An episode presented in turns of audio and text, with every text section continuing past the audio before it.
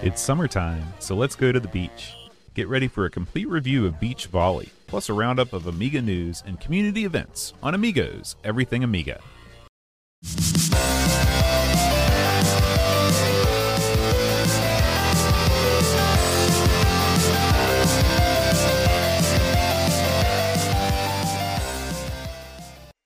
Hi, everybody. Welcome to Amigos. I'm John. And I'm Bill, also known as Amiga Bill. That's right. And today, Bill, we are going to talk about beach volley. Now, Bill, uh, I brought you in off the Amiga bench today because uh, our our faithful friend Amigo Aaron, he's taking care of some family business, uh, and uh, I'm sure we'll get a, a, full report when he returns. So, uh, thank you for joining me today. I appreciate it, man. Oh, well, it's an honor to be here, Boat. I'm big fans of the Amigos. You know, over on my stream, I talk about you guys all the time, and uh, yeah, it's an honor. It's it's uh, it's big shoes to fill, but um, I'm glad I'm here. I could jump in, and you know, I'm wishing Aaron the best uh, with his family. Yeah, absolutely. So, you know, you grew up in New York. It's pretty close to the beach, right? How close do you live to the beach, Bill? I can get to a really nice beach, like Atlantic Ocean Beach, in 45 minutes. Uh, but the, we go, my wife and I, we go to the beach. We try and go to the beach like once a week, and we go to like a smaller private one down in Jersey, and that one's about an hour 15. Okay, so pretty close, comparatively speaking. It takes me about between seven and eight hours to get to the beach from where I am. So when you were a Ute, did you ever get down with some beach volleyball? Oh yeah, I love beach volleyball, and also like a little bit of like pool volleyball because I had a pool in my backyard when I was oh, a man. kid. So yeah, so we had a little like pool volleyball, and actually, there's a beach really close to where I live. It's not in the Atlantic Ocean, but it's in the Long Island Sound. It's on the Long Island Sound, and it's a really nice beach. But it's like hardcore. They have like beach volleyball tournaments there, and actually, one of my wife's friends is really good at beach volleyball, and she plays there. Wow. So, yeah. Now, yeah. You know, I don't. I only know of beach volleyball from what I've seen on Top Gun that's really where my beach volleyball begins and ends. So it seems like if you're playing beach volleyball, there's nobody that kind of looks like me, a little bit tubby. You got to be fit. You got to be toned. Is that true? I think so. I think so. I think you know you got to be. You it's a lot of um, a lot of physical activity happening there. A lot of calories burned. Yeah, uh, lots of tan skin. You know, it's, it's like it reminds me of like Muscle Beach in, on Venice Beach. There, oh yeah, you know? yeah, that's yeah. that's right. Now, yeah. You, you, know, I'm sure that you've shot um, different films and things on in beach locations before. How do you get around the fact that sand gets in everything? Oh, you can't get around it. Unfortunately, it's absolutely brutal.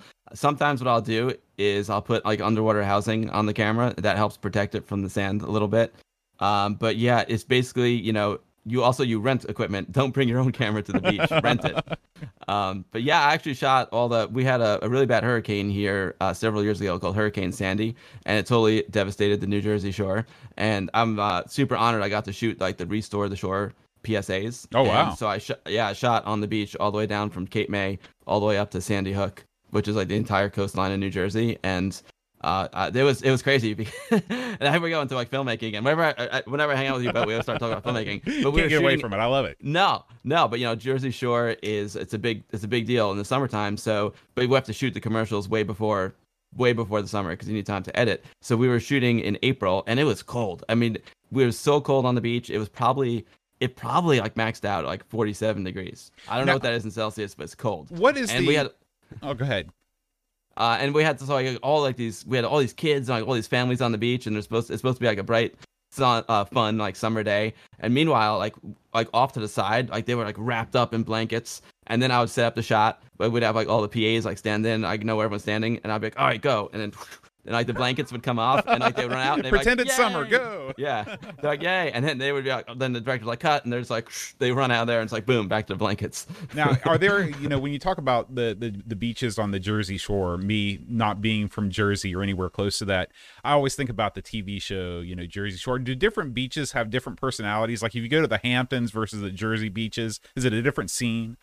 It's a totally different scene. And even beaches on the Jersey shoreline differ. There's all kinds of different ones. You know, the ones that stick out for me, like Cape May is like pretty chill. It's kind of more along the lines of like the Hamptons. Hamptons are in New York State out in Long Island, and it's very like upper class. Mm. Um, and it's uh, it's pretty incredible out there, really beautiful.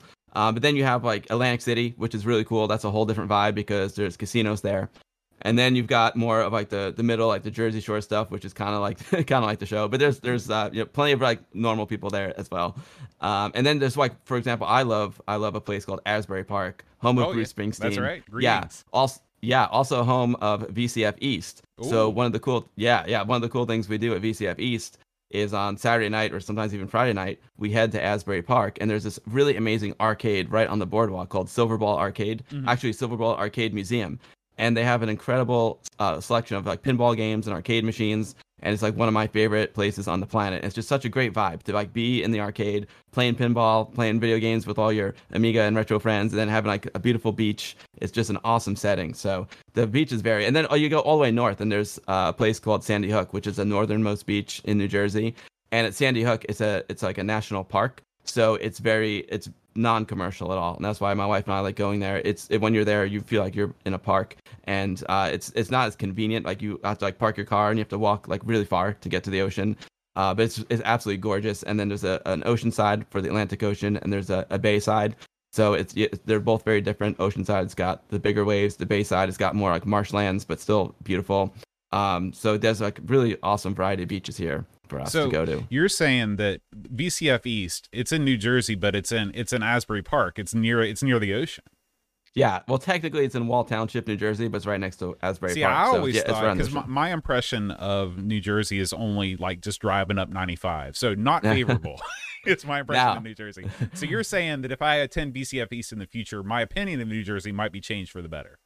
I, I know it will be changed for the better. You know, we can hit the Stone Pony, check out some good bands. Yeah. You know, throw throw back some brewskis, head over to Silverball Arcade, play some games. You know, maybe maybe we'll do a little beach volleyball ourselves there on the beach. But That sounds great, Bill. I'm in. I'm in, man. Let's talk about beach volleyball.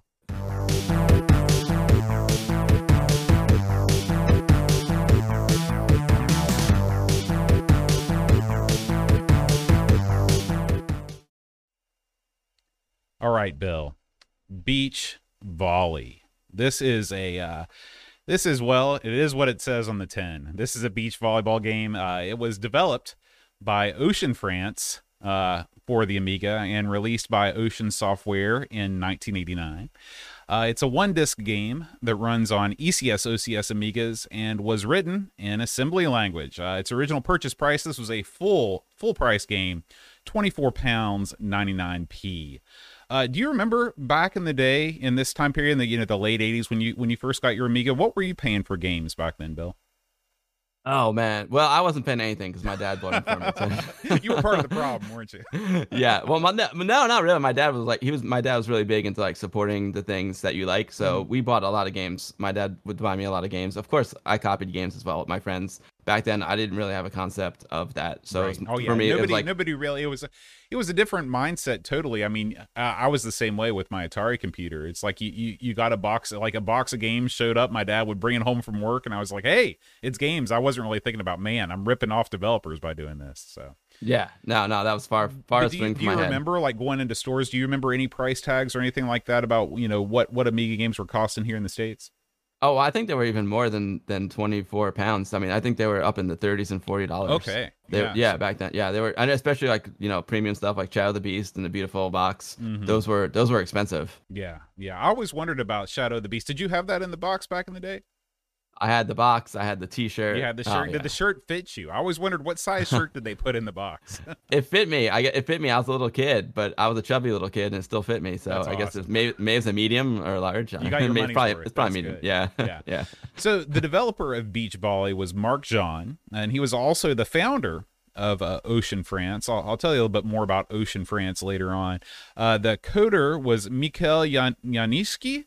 Uh, he is a, uh, a Polish fellow uh, who also coded uh, Cabal and Toki.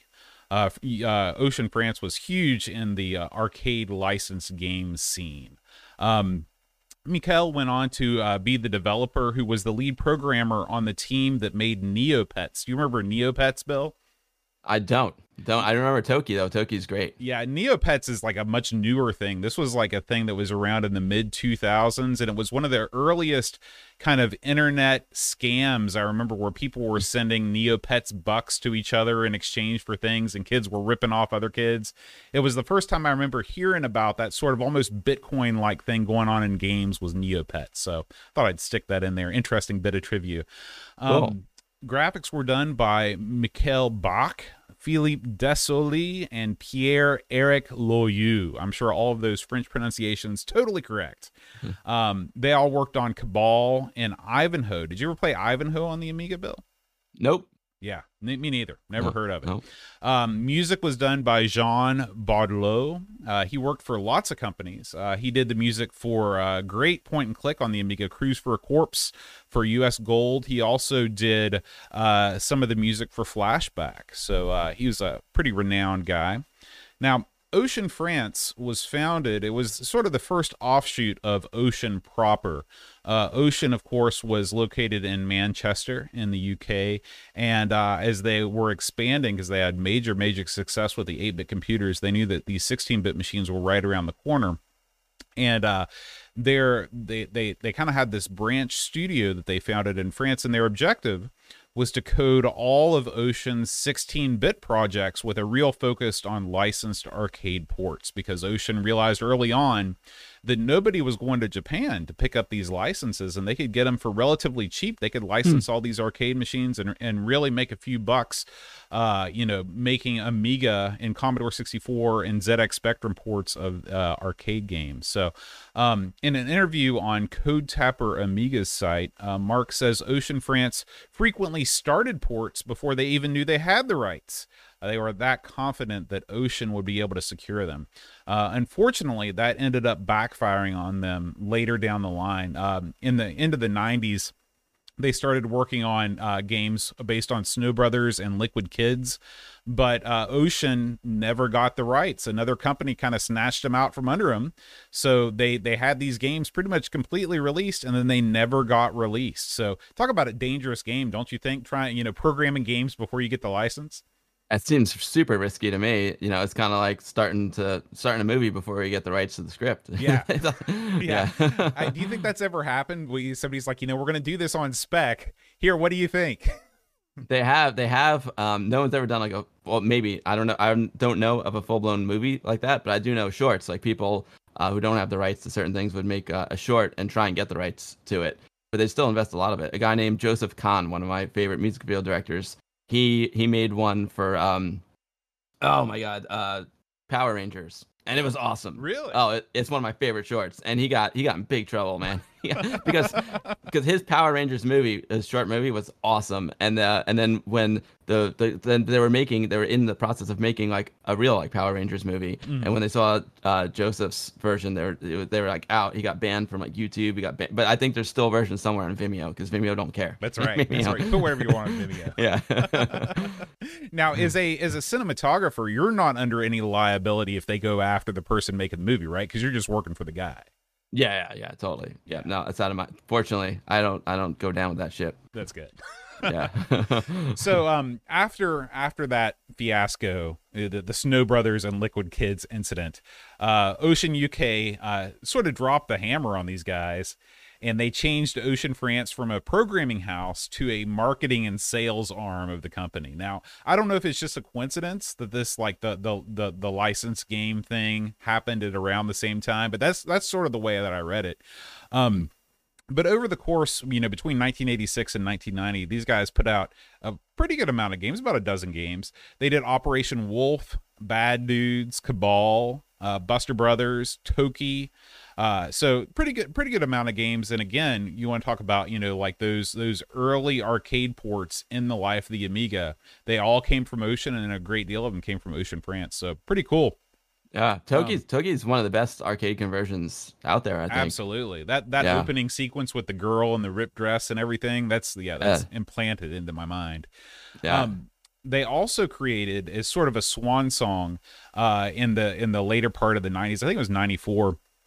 They created a uh, a Mario esque mascot for Ocean. Uh, I don't know if Ocean requested this or if they just thought it would be a good idea, but they were the ones behind Mr. Nuts. Did you ever play Mr. Nuts? Oh yeah, for, yeah. that's a great one too. yeah. a beautifully animated uh, game, yeah. and it's not really, you know, I think it only got an Amiga release, and a lot of people don't really think about it, but it's it's a it's a great game. Um, so anyway, that's a little little bit of history. Behind. I like it. I like it. Ocean I'm learning. I'm learning. I'm learning tonight. Yeah. I like it. Yeah. you know the animation in in uh, in Beach Volley is pretty rad. Oh yeah, yeah, it's great. Yeah. It's great. So let's talk about the lore, the beach volley lore. so when you fire up this game, you get a, a cutscene, uh, and this is a. It's not really animated. It's just kind of like a series of stills. You've got two boys, and they're playing volleyball in a gym and they're all tricked out in like knee pads and shoulder pads. I think they're even wearing helmets. And this stranger passes by, as as often happens, and says, "Hey guys, do you want to play in the World Beach Volleyball Cup?" And they're like, "Yeah." And then before you know it, they jump on a plane and they go to their first uh, competition. Um, what do you think, Bill? You think that you think this is based on a true story? Absolutely. Sounds great. Sounds like great video game writing. I, I, like the idea though, and actually the opening is pretty cool. Like the uh, the artwork is neat, so I like it. It's very comic booky, isn't it? Yeah, yeah, it's really cool. Yeah. So um, basically, the way this game works is uh you aside from that opening scene and you get a little cutscene where I, it sounds very like a, a french person trying to put on an english accent he says like welcome to london mm-hmm. and boom you're in london world home of beach volleyball. I can't tell you, uh, Bill, when I was going to graduate school in England, how many beach volleyball games I just saw. No, I never saw one. But uh. this is the world of video games and anything goes. So they're in London, and uh, basically, you travel all around the world and you are trying to uh, beat the, you know these teams from all around the world and reign supreme as beach volleyball champion. So, Bill, when you fired this thing up for the first time, what were your first impressions? Uh, first of all, I mean, I, I love the graphics. I thought the graphics were really cool, and I, I mean, of course, I can't help it, but the, when I hear beach volleyball, it's like Top Gun. You know, like I think it, I think of Top Gun. Um, I thought it was really cool. It seemed a little more sophisticated than like summer games. You know, I was a big summer games uh, Epyx fan. I love summer games. I love winter games, world games. I used to play them on my Commodore 64 and my Apple II. But uh, this definitely felt a little more 16-bit. It felt felt a little more premium, a little more advanced to me. Yeah, yeah. I think one of the things right off the bat that you notice going to the 16-bit era is just how big, how much bigger they could make the sprites. Uh, mm. To get a fast moving game on an 8 bit machine like the Atari or the C64 or even the NES, you have to make your characters small. If they if you start making them big, they kind of move glacially. Uh, and even in the early Amiga games like Sword of Sodan, those guys were huge, but they didn't exactly move with a lot of speed. No, no, uh, not at all. But I love those big sprites in Sword of Sodan. Oh, yeah. But the animation, the, yeah, they're awesome. I, that's one of my favorites. I love Sword of Sodan. Yeah, they, but the the game. animation, yeah, it is. The animation though is also really good uh, in in Beach Volley. And I can't help but think, but the world map reminds me of Street Fighter. Yeah, you know, Street Fighter too. Like even the colors, the color, the color palette looks very similar. There's something, you know, there's something from a game design standpoint as a player. If you can make your way around the map, you know, and you see that world map, there's something that draws you in and gives you a reason to keep playing, rather than just going from stage to stage. I think it kind of ties it all together. Yeah, it gives you um, a destination and it shows you like all the steps along the way, which is super cool. Yeah. So at least you you know it's coming up because sometimes I'll play a game and I'll have like no idea. Like, am I doing good? Like, did how many levels are left? Am I how am I doing? Am I twenty percent done with this game or like eighty percent? I don't know. But when you have like a world map, it definitely gives you uh, direction and structure. Yeah, absolutely. So, um, now in this game, it's not exactly uh, real volleyball rules. Uh, I'm uh, I, have watched a couple games of volleyball. Being a middle school teacher, uh, we all the band will sometimes play at volleyball games, which is really cool. Um, and uh, and so I take the band. And uh, normally in regular volleyball, I believe you have to serve to get the point, but in this game, it's very streamlined. In this game, mm. you have to um, basically what you're doing is whenever you if you if you serve and you get a point, if the ball lands on the other side of the court, you get a point. But also if the other team is serving and you manage to defend, then you still get the point. So the games go by pretty quick. Also, the games only go to seven, um, so the the game moves by at a pretty quick pace. Did you appreciate that that faster clip, Bill? Yeah, the fast the fast pace is really nice. Um, you know, you reminded me when you said that.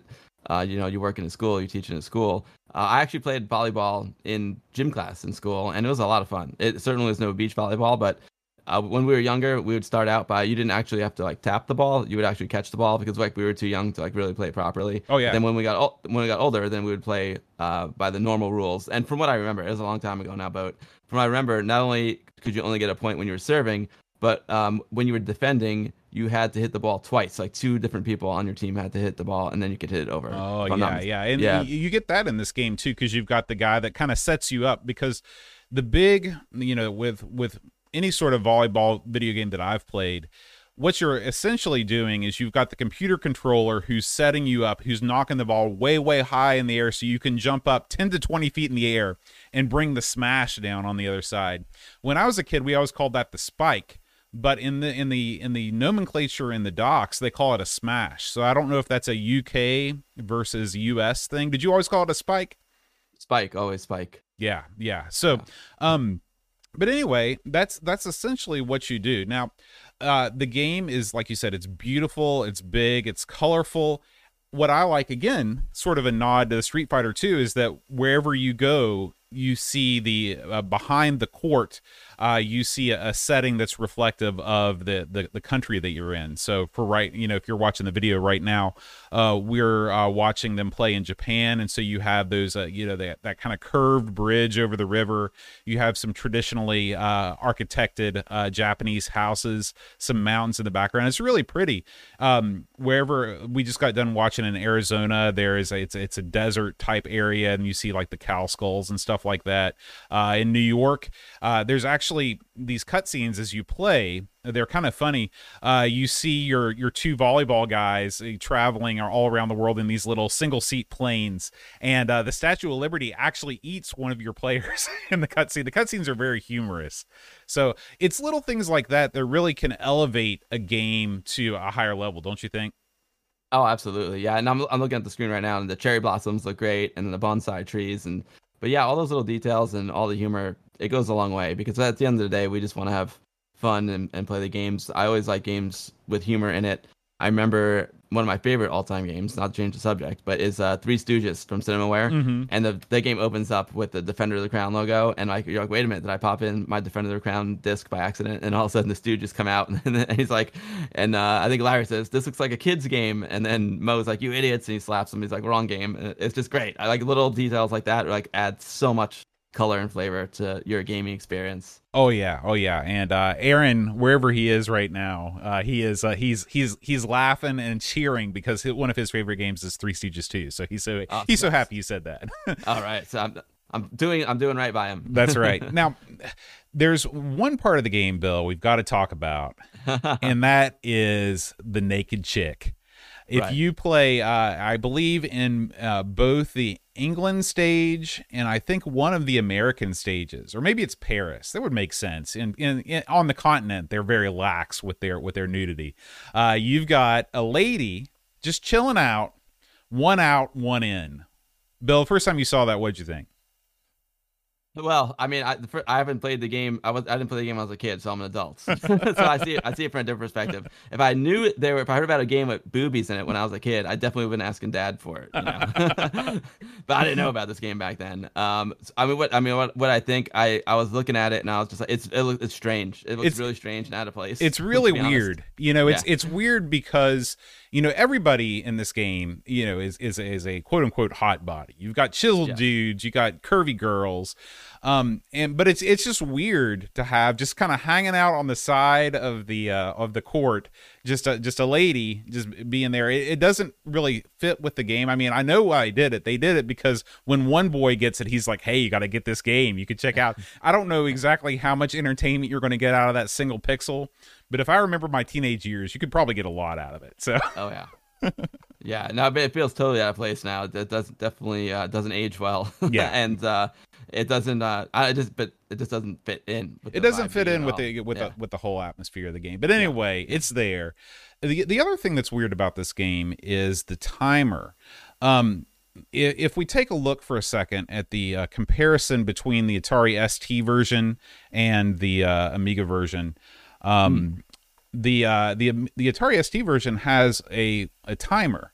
Uh, the Amiga version has a timer, but it's this it's this constantly rot. It almost looks like a roulette wheel or a um, a mini uh, shot revolver. It's got tons of little circles and they're constantly spinning around. And as you play the game, the circles turn from sort of tan to blue, and that that sets your time uh, accordingly. Uh, I found this to be really confusing, and I had to consult the documentation to see exactly what this was because this is not this would not be my first choice for the timer. What did you think of the timer?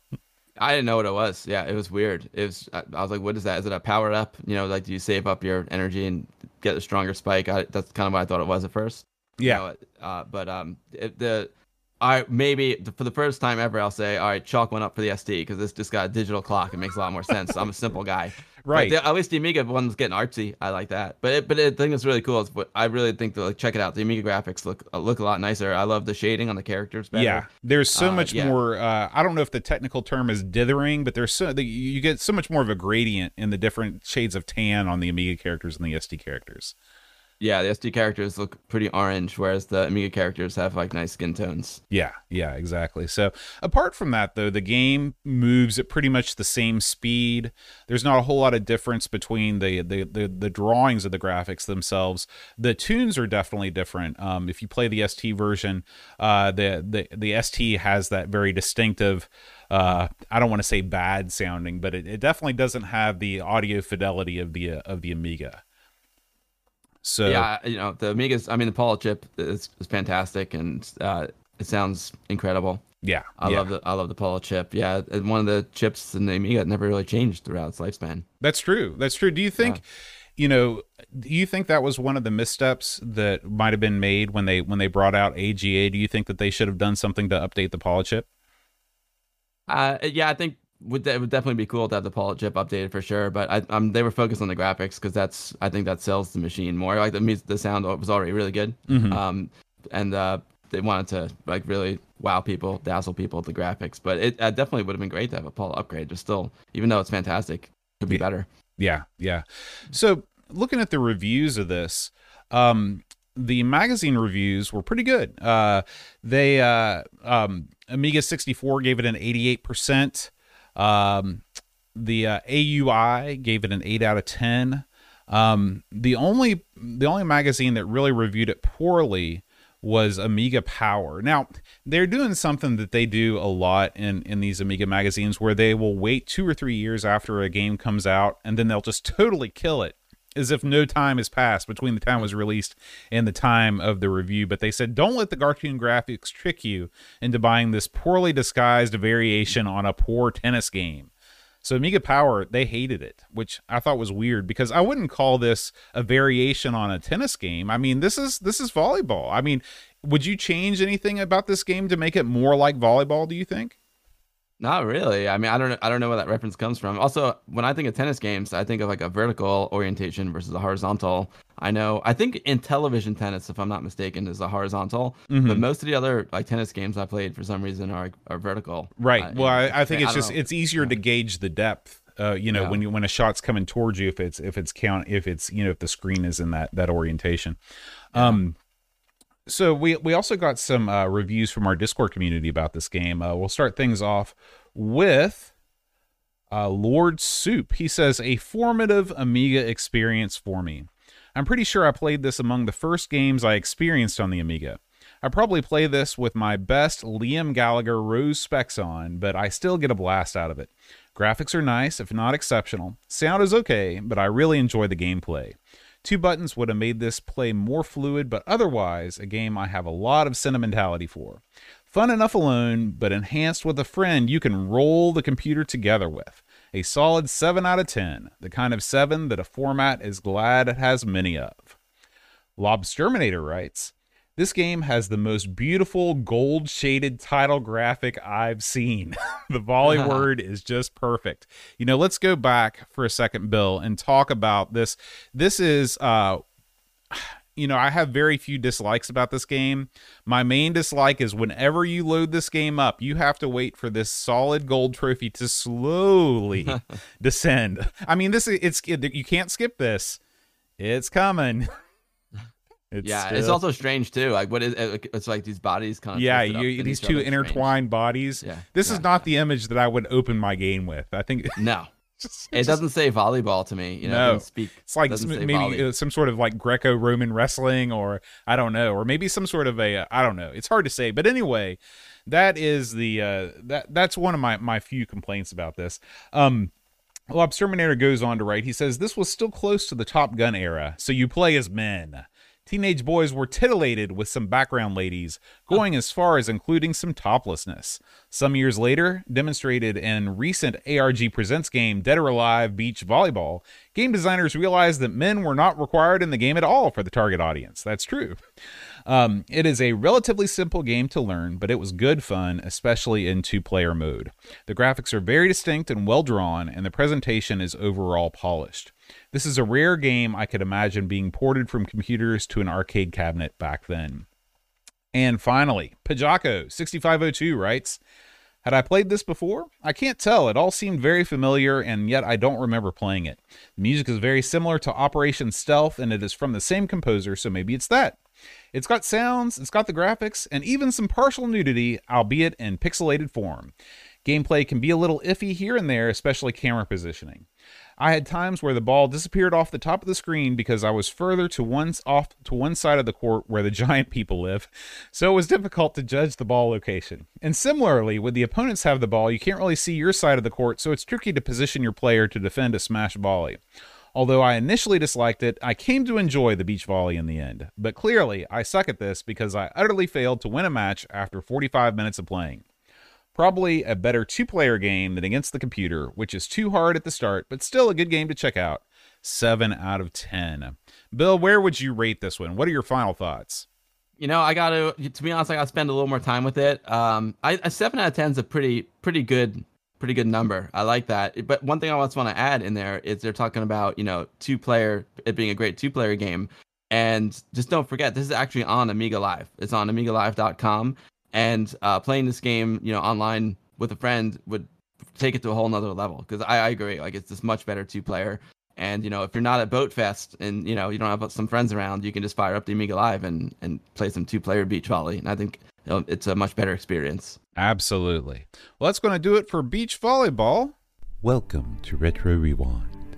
I'm your host, British Jones. Whether you're into the Amiga, Commodore 64, or Tiger floral print speed suits Retro Rewind has all you need from the friendly hosers of the Great White North.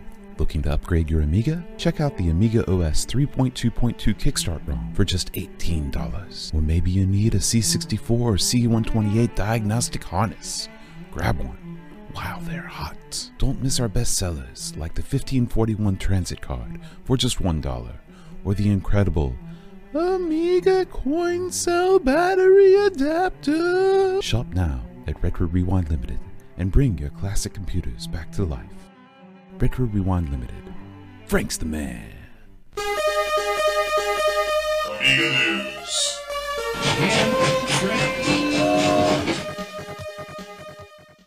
All right, Bill, it's been a busy week in the world of Amiga news. Let's dive right in. We're starting with the biggest news to come out of the Amiga laptop scene in quite some time our good friend Ravi Abbott has created an Amiga 600 so Lego laptop. Have you seen this, Bill? Uh, you know, Ravi sent me some pictures of it, and it looks awesome. It looks really, really cool. I think it's a great idea.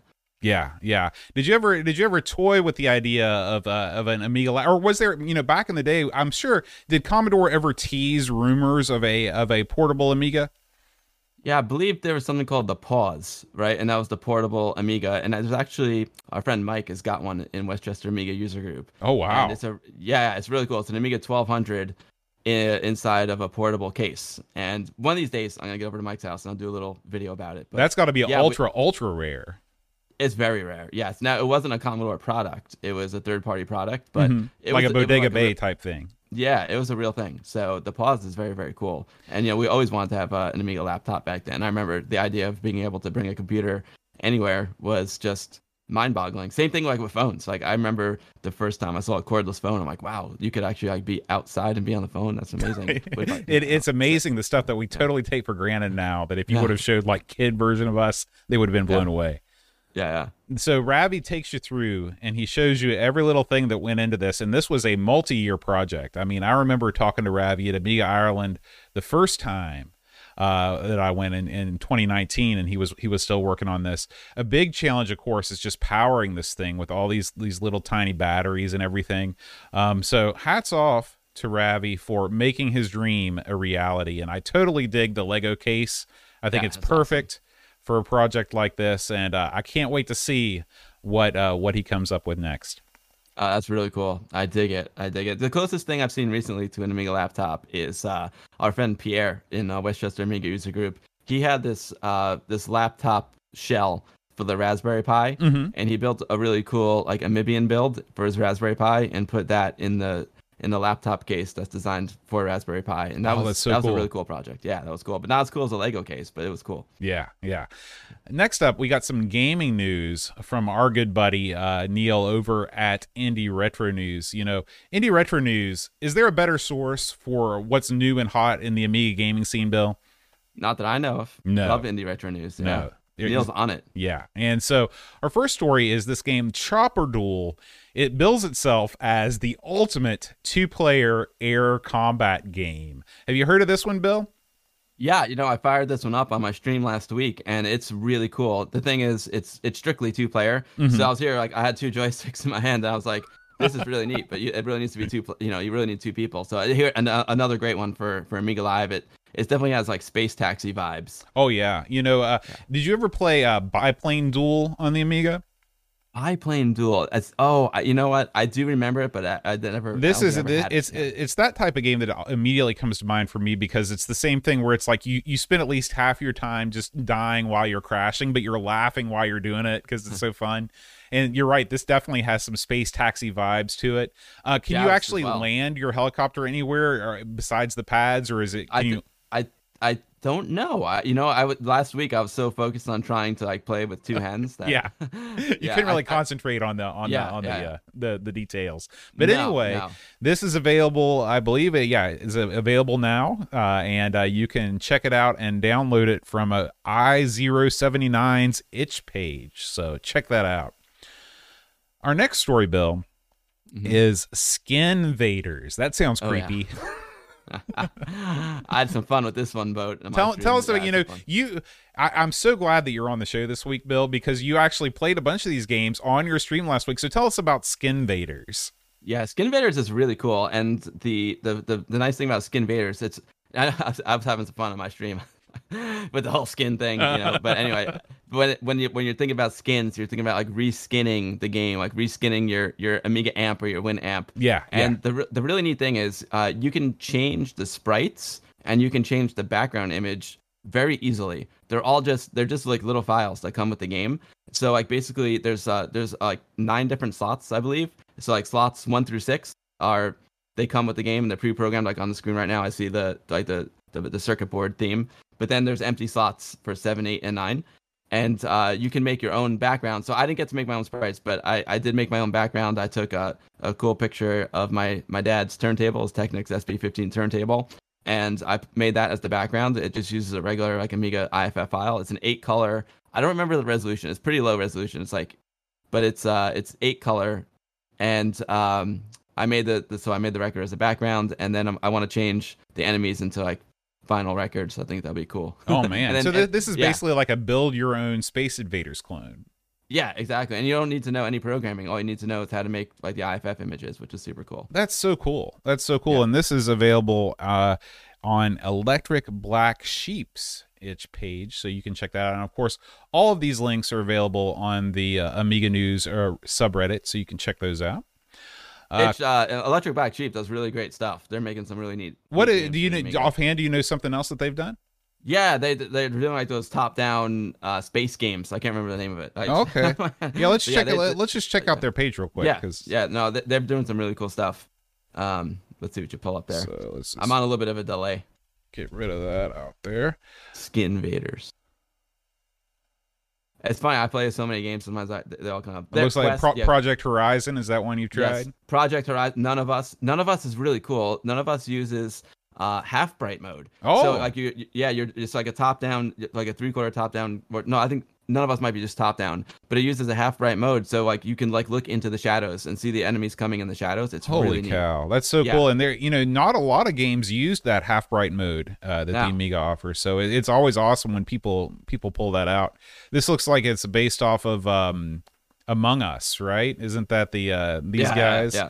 yeah. Yes, yes. So pretty cool. That's awesome. Yeah. Now a lot of their games are like works in progress, like tech experiments. Mm-hmm. Um, so they're they're just like here's like a, a level that's not finished, but we're working on it. Like we're checking out the half bright mode. So I hope they finish all of them because they're they're really cool. Yeah, it looks like looks like a good mix of games and demos, and they're getting all, all kinds of. What, do you know where they're located? Electric Black Sheep.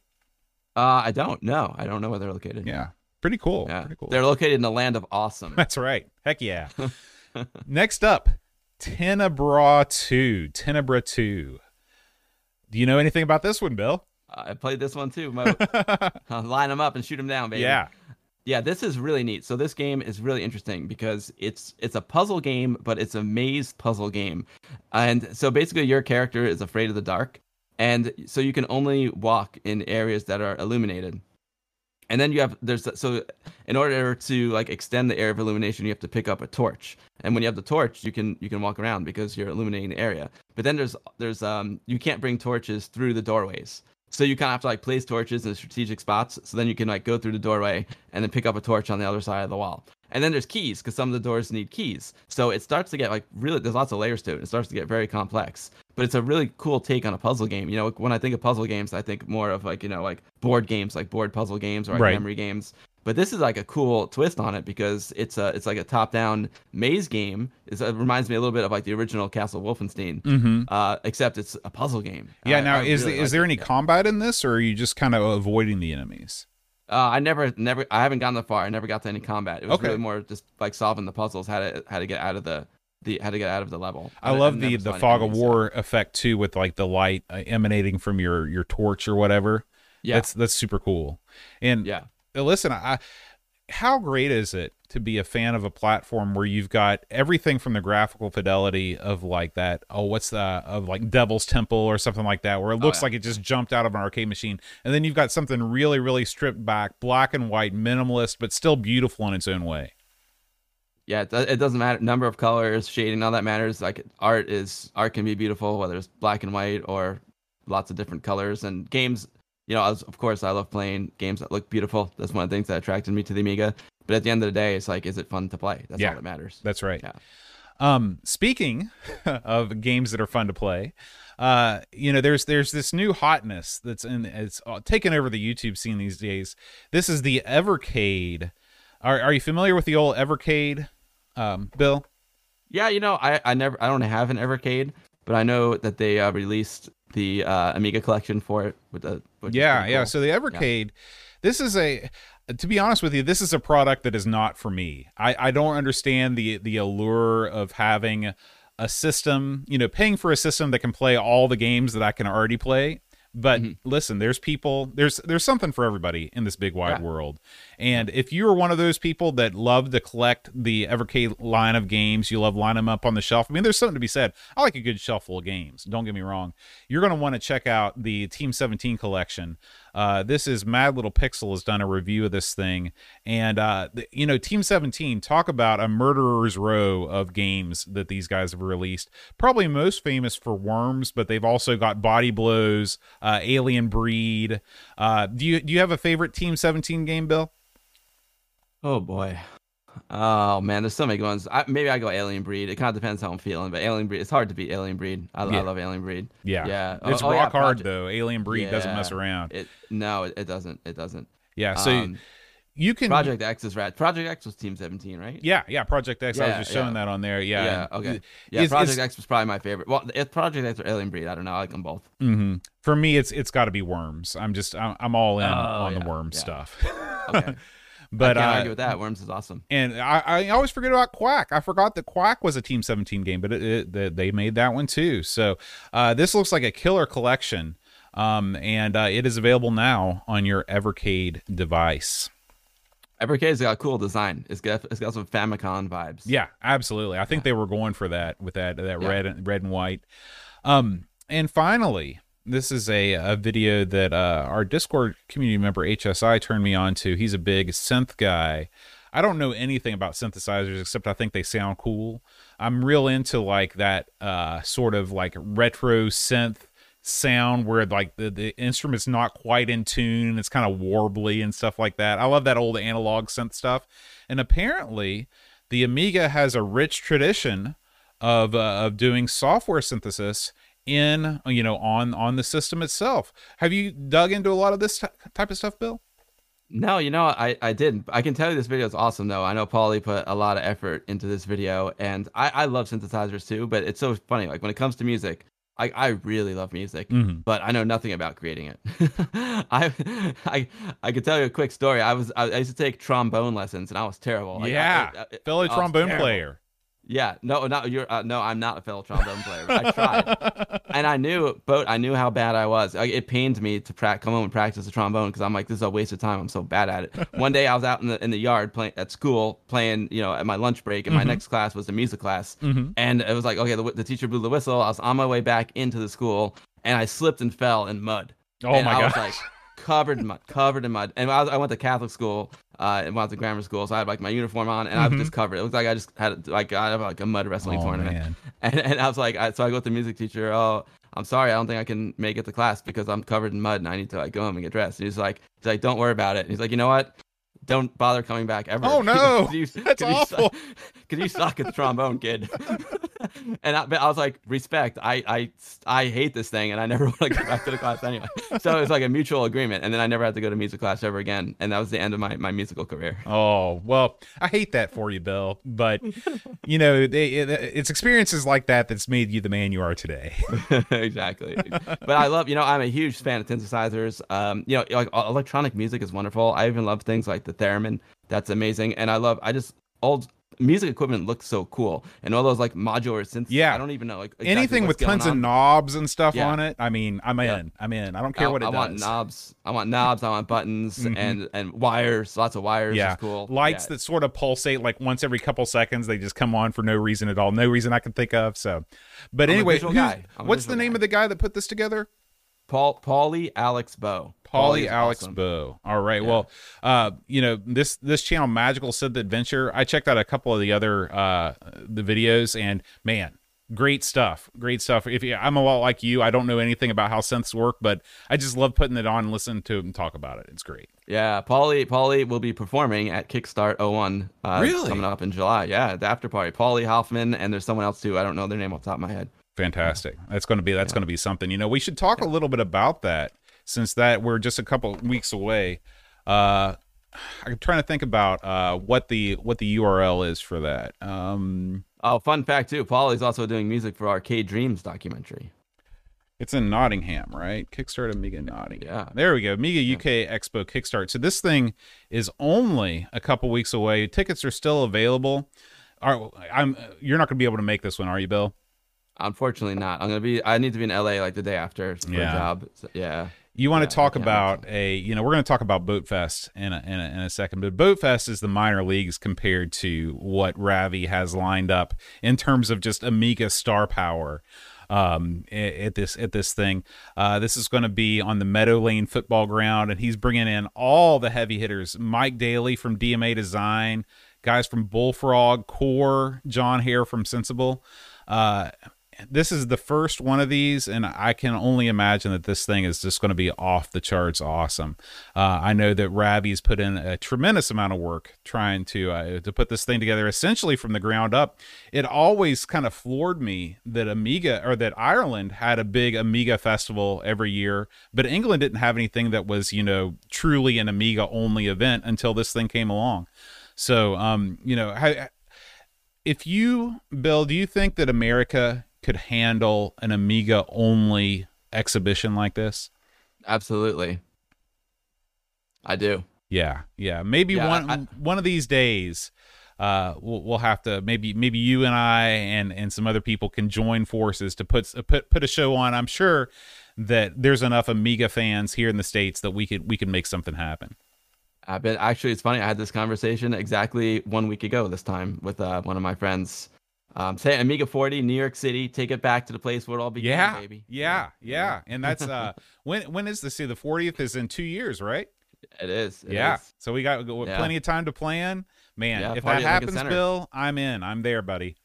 I know nothing about organizing events. So I would need a lot of help with that one. we got plenty of time, plenty of time to plan it. So it'd be good. And I'm sure Yeah. it's easy. There's probably no permits involved in, in doing anything in New York. It's probably oh, it's a piece of regulation cake. free. Piece of cake. You know, we used to have uh, AMI Expo in New York City. We used to have World of Commodore in New York City. So we had lots of good Commodore and Amiga trade shows in the city back back in the day. That's going to do it for the Amiga news this week. So I thought we'd take a quick gander over at uh, the Amigos Retro Gaming YouTube page to see what's been going on. And we released quite a few videos this past week. Uh, the first one is uh, on uh, the uh, Am- Amiga's Evil Twin show, the Atari ST show. We took a look at Speedball. Uh, Speedball is a game that doesn't get a lot of hype uh, because of its sequel, but you know, in my opinion, I think Speedball One is a more fun game to play because it's a little bit less frantic. There's fewer people on the field. Do you have a preference of Speedball One or Speedball Two, uh, Bill? You know, it's funny. It's funny, boat. I'm a Speedball one guy. I mean, Yeah. I love speed. Yeah, I love Speedball two, but I kind of got into Speedball two later in life. You know, like I got, I was more I, when I was a kid. Like I was a Speedball one guy with my Amiga 500. I mean, I love Speedball too, but I think when it came out, it was almost like too much for me. Speedball one was just like a little simpler, a little more basic. Mm-hmm. Uh, Speedball 2, uh, when with the screen moving around and stuff, it got crazy. Although these days, maybe I go Speedball 2 these days, but I love the simplicity of Speedball, and it starts out nice and easy, and it, it ramps up the difficulty when you're doing like the league mode well. And uh, I, I Speedball 1's fantastic. yeah, I'm But right Speed- there with I mean, you. Yeah, yeah, Speedball 2 is pretty rad though.